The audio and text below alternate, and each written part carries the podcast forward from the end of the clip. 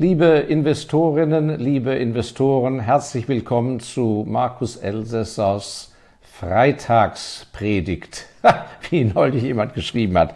Nein, nein, ich hoffe, ich langweile Sie nicht mit meinen Monologen. Wir führen ja de facto einen virtuellen Dialog äh, miteinander, äh, denn viele von Ihnen sind ja regelmäßig schon sehr lange dabei und da möchte ich mich mal sehr herzlich bei Ihnen allen in Österreich, Schweiz und Deutschland bedanken. Und besonders freue ich mich, dass die Zahl der deutschsprachigen Menschen und Investoren im Ausland weiter stark wächst. Und heute grüße ich mal besonders die deutschsprachigen äh, Zuschauer und Zuhörer in den Philippinen, die ja in einem interessanten Umfeld wirtschaftlich dort äh, arbeiten, aber kein ganz einfaches. Und ich erinnere mich noch gerne an meine Zeit zurück, wenn ich als Geschäftsreisender in Metro Manila war. Äh, und einmal war ich ja sogar ein paar Wochen im Hotel festgesessen, weil ein ganz besonders schwieriger Geschäftsfall da war. Und äh, das herrliche Hotel, in dem ich war, ich will jetzt keine Werbung machen, mit der wunderbaren Eingangslobby habe ich noch in allerbester Erinnerung. Und zu einer bestimmten Stunde am Nachmittag wurde dann Musik gespielt. Also liebe Grüße in die Philippinen heute einmal. So, heute haben wir ein sehr schönes Thema. Ich bin sehr glücklich darüber, bin auch sehr guter Stimmung. Ein Thema, was äh, einen doppelten Nutzen bringt, äh, sowohl für den Beruf als auch für die Investoren. Und zwar das Thema das richtige Geschäftsmodell. Sie können nämlich investieren, wie Sie wollen, kreuz und quer, diesem Börsenbrief folgen, jenem oder selber recherchieren. Und genauso können Sie als Selbstständiger sich abarbeiten, noch und nöcher.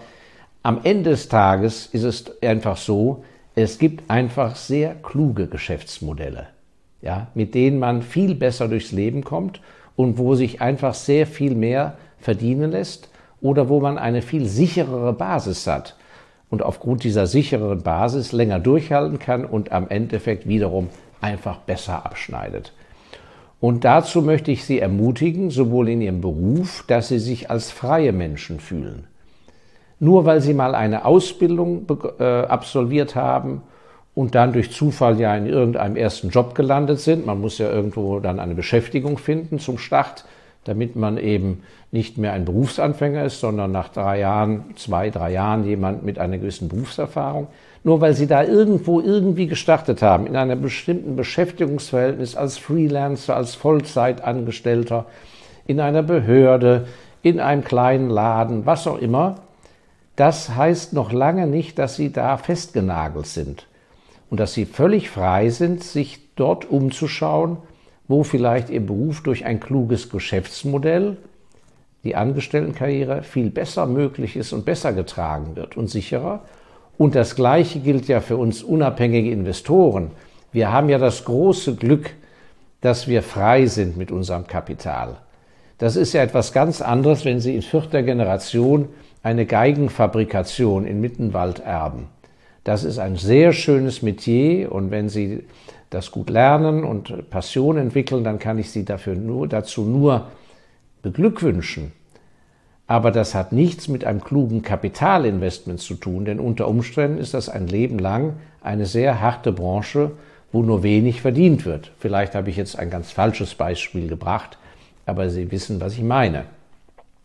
Also ganz, ganz entscheidend, das ist nämlich gar nicht selbstverständlich, dass sie immer in diesem Bewusstsein leben und das auch pflegen, dass sie gut überlegen müssen, bewege ich mich ins richtige Geschäftsmodell. Denn niemand zwingt sie, in eine Mistbranche zu gehen. Niemand zwingt sie, ihr Kapital in, eine, in einer schwierigen Branche zu investieren. Und was sind jetzt aus meiner Sicht und aus meiner Erfahrung einfach ganz gute Geschäftsmodelle oder die sich recht gut bewährt haben? Viele werden sie kennen. Das Ganze ist ja sowieso einfach eine Gedankenanregung in unserem Austausch. Ich habe mir ein paar Notizen gemacht. Firmen vor allem, die regelmäßige Einkommen haben. Und regelmäßige Einkommen sind zum Beispiel durch Wartungsverträge. Da haben wir ja in unserem MF Special Values seit Jahrzehnten, hätte ich beinahe jetzt schon gesagt, ähm, aber über ein Jahrzehnt, zum Beispiel unser Engagement in der Aufzugsbranche. Deren Hauptgeschäft, deren Haupteinkommen wird durch den Wartungsvertrag gemacht und nicht durch den Verkauf des Aufzugs. Dann sind sehr schön Abonnement-Geschäftsmodelle. Dort, wo Leute ein Abonnement eingehen. Ich meine damit nicht einfach nur für eine Zeitschrift, für gewisse Services und so weiter. Denn es ist einfach so, die meisten Menschen sind Gewohnheitstiere. Und wenn sie halbwegs zufrieden sind und es in ihren Kostenfaktor einkalkuliert haben, dass da einmal im Jahr was abgebucht wird, dann wird eben nicht so schnell gekündigt. Ich habe einen äh, Bekannten, der ist äh, online, war ein ganz früher Elektronikversender im Onlinehandel, einer der ganz frühen. Und der bestätigt mir das. Der sagt, ich bin längst von der Zeit überholt. Es gibt längst Konkurrenten, die gab es gar noch nicht, als ich gegründet habe. Und die haben mich längst überholt, indem sie viel schneller liefern und, für, und bessere Preise haben.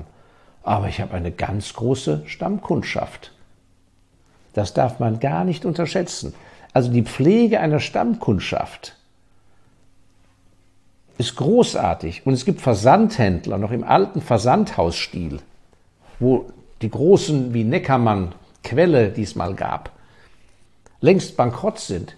Die sind in solchen Nischen und haben ein solches äh, tatsächlich Abonnementverhältnis zu ihren Kunden und liefern so spezielle Sachen, dass die Leute das weitermachen und überhaupt nicht auf die Marge achten, dass sie sagen, Mensch, das ist so arg teuer, sondern weil das zu ihrem Gewohnheitslebensrhythmus gehört. Das sind sehr schöne Modelle.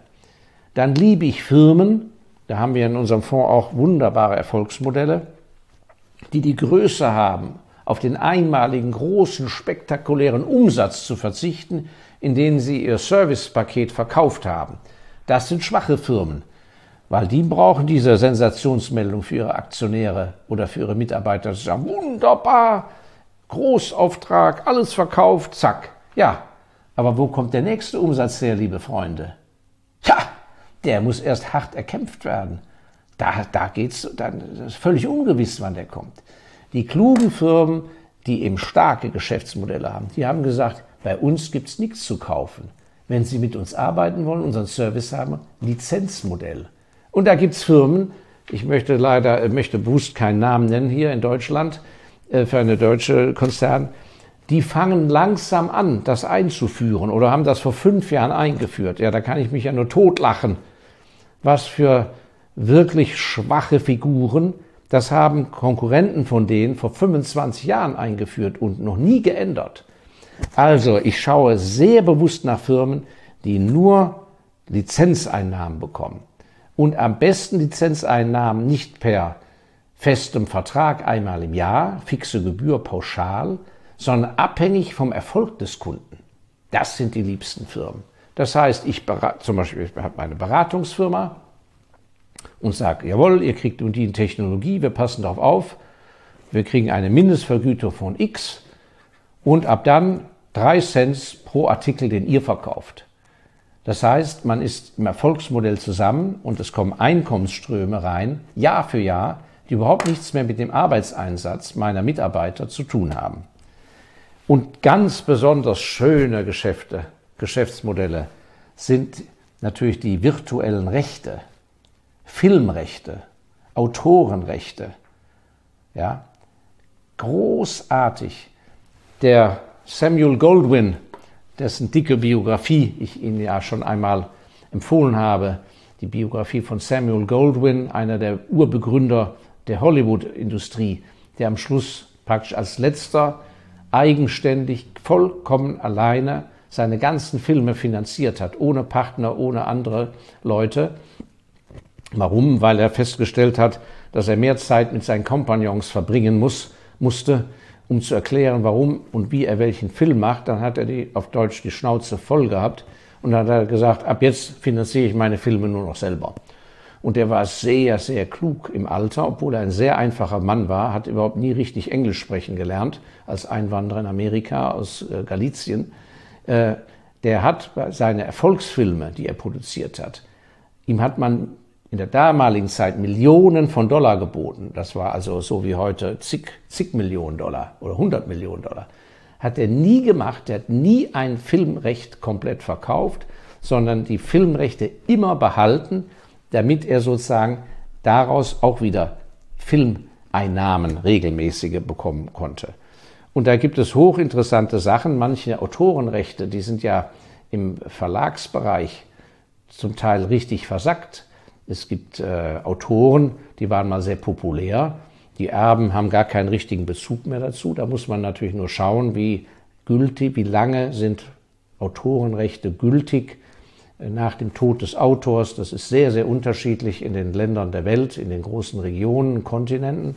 Aber da gibt es Experten, die sich damit auskennen und die zum Teil dann für ein Appel und Ei Autorenrechte erwerben können. Und wenn sie dann plötzlich das ein wenig marketingmäßig pushen, und auf einmal stellt man fest, mein Gott, daraus kann man ja schöne Filme drehen. Oder man kann mal die Bücher neu auflegen, in, äh, in neuzeitlich gut gestaltet. Dann ergeht ein wahrer Geldregen im Vergleich zu dem minimalen Investment. Also es gibt eine Unzahl an hochinteressanten Fällen da. Ja, und was natürlich ganz wichtig ist, ähm, äh, wenn es jetzt rein um die berufliche Sache geht, wenn Sie die Wahl haben, dann bitte auf Felder, wo Ihr Einkommen nicht sozusagen von einer Arbeitsstunde abhängt, nicht wahr, sondern wo Ihr Einkommen skalierbar ist. Äh, insofern äh, neigen auch gewisse Berufsgattungen zu einer frühen Sterblichkeit bei den übermäßig erfolgreichen Menschen, weil, sagen wir, ein Top-Anwalt verdient immer mehr, wenn er wirklich der Top-Anwalt für eine gewisse Gattung ist, was weiß ich, Kartellrecht, und wird die Nummer eins sagen wir, in Österreich und, oder in, in Deutschland. Äh, der, der, der absolute Experte für Kartellrecht, ja, der Mann wird Millionen verdienen können, wenn er möchte, wenn er es richtig anstellt, aber er wird Tag und Nacht arbeiten müssen. Und insofern ist zum Beispiel die Sterblichkeit bei Top-Anwälten besonders hoch und äh, das muss natürlich äh, überlegt werden, ob man nicht andere auf anderen Wegen Einkommen erzielt, die eben nicht an der exakten Arbeitsstunde des Einzelnen hängen. In gewissen Branchen ist es nicht zu vermeiden, aber es gibt da äh, andere Modelle. Wer ist besser dran? Der Notar zum Beispiel. Insofern, wenn Sie ein Jurist sind, überlegen Sie gut, ob Sie sich, ein, ob Sie sozusagen eine, ja, äh, arme Hungermaus werden, nicht eine arme Kirchenmaus, wie man früher gesagt hat. Sehr viele Anwälte haben es ja leider sehr schwer. Ich habe ja auch mein Mitgefühl natürlich, überhaupt eine Existenzgrundlage zu finden. Die anderen werden übermäßig erfolgreich, arbeiten sich zu Tode, sterben mit 68 am Herzinfarkt oder noch früher. Ja? Und der Notar, der Notar hat das abgekoppelt, nicht wahr, von seinem Arbeitseinkommen. Der Notar in Deutschland, in den meisten Bundesländern zumindest, da geht's nach Gebührentabelle. In einer Stunde verdient er manchmal 100 Euro, im anderen Fall verdient er eine, eine Million. Geht nach Geschäftswert und so weiter. Also auch da, je nachdem, wo Sie sind, schauen Sie sich mal um, ob in Ihrer langfristigen Laufbahn es nicht klügere Richtungen geht, gibt und ob nicht eine Zusatzausbildung vielleicht von Interesse ist. Und wie, wie simpel so manche Übertrachtungen sind, äh, möchte ich zum Abschluss ein Beispiel aus unserem Fonds, dem ME Fonds Special Values geben. Äh, so, so für die Investoren so simple, einfache Überlegungen. Wir standen vor einigen Jahren, mehreren Jahren schon, vor der Überlegung, ob wir ein Investment links oder ein Investment rechts machen sollten. Es ging dabei um die Gesundheitsbranche. Und im einen Fall ging es darum, war es praktisch aus dem Bereich der Radiologie.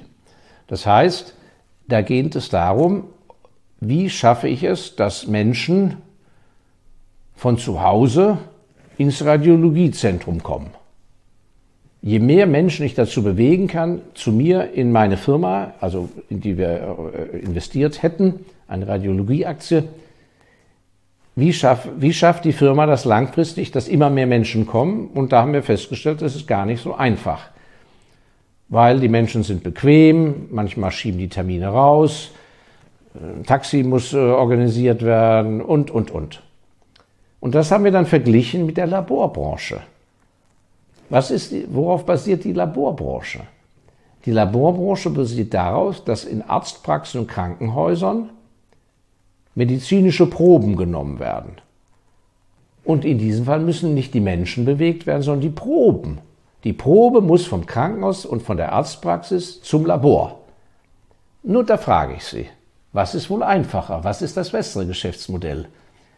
Die komplizierten Menschen zu bewegen oder eine kleine Packung mit einem Logistikunternehmen ab zum Labor? Und wir haben uns eben für das einfachere Geschäftsmodell entschieden, nämlich den Transport von medizinischer Probe, Blutproben etc., Gewebeproben zum Labor. Und was soll ich Ihnen sagen? Das Investment hat sich, weil wir mit die konservativste und solideste Firma, die ganz langsam und vorsichtig in dem Bereich wächst, haben uns entschieden und das Investment hat sich mittlerweile schon verzweieinhalbfacht. Eine ganz, ein ganz schönes Beispiel aus dem Fonds, woran der, die meisten Investoren nicht denken, dass sie mal die Urbasis überhaupt des Geschäftsmodells betrachten, ob es ein leichtes Modell ist oder ein Modell, was von vornherein mit gewissen Schwierigkeiten und Widerständen verbunden ist. Und deshalb ist das so wunderbar, dass Sie sich mit dem Thema Ihrer Finanzen beschäftigen, weil wir dieses riesige Feld an Auswahl haben. Von der Schweiz, von Österreich, Deutschland, Westeuropa, Amerika und so weiter, eine Australien, eine Vielzahl von Ländern mit gut regulierten Börsen, die wir nicht als Spekulationsplatz betrachten, sondern als eine Fundgrube, wo wir einzelne Perlen finden können von wunderbaren Beteiligungen. Und wir betrachten diese Engagements dann in der Tat wie eine Beteiligung, so als wenn ein gutmeinender Großonkel die uns vererbt hätte. Und in diesem Sinne wünsche ich Ihnen noch viele Großonkels dieser Art. Und wenn Sie keinen haben, dann schaffen Sie es selber. Und in diesem Sinne vielen Dank für Ihre Zeit heute. Ich freue mich auf nächsten Freitag. Ihr Markus Elsässer.